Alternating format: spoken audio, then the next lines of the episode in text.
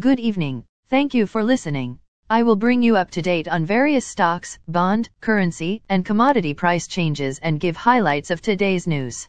Please subscribe to the podcast for automatic downloads.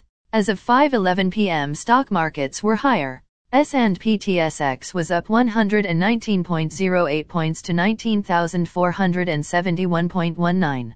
Dow Jones Industrial Average was up 828.52 points to 32,861.8.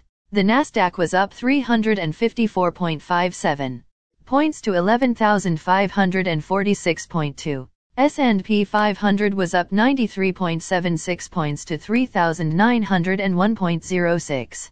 Asia and Europe. The Nikkei 225 in Japan is down 240.04 points to 27,105.2. The China CSI 300 is down 89.82 points to 3,541.33. The DAX in Germany was up 32.1 points to 13,243.33. The CAC 40 in France was up 29.02 points to 6,273.05.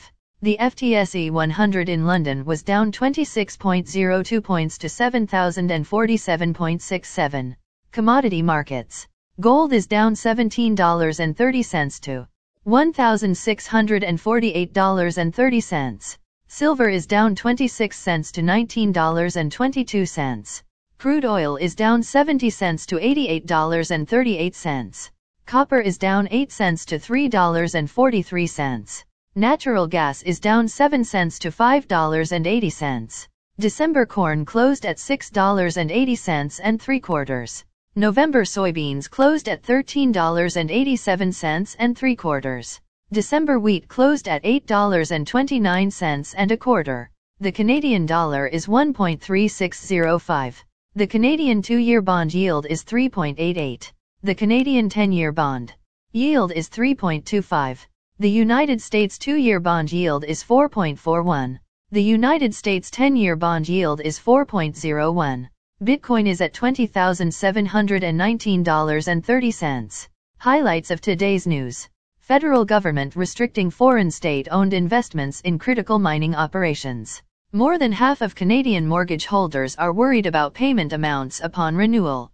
Canadian Finance Minister to deliver budget update. Next week, Air Canada loses $508 million in challenging quarter. Hybrid work is the future, says Stickles Canada Chief Executive Officer. Again, thanks for listening. For automatic downloads, please subscribe on a podcast app or platform. And please consider leaving a rating on the podcast app or platform, it helps grow the show. Thank you.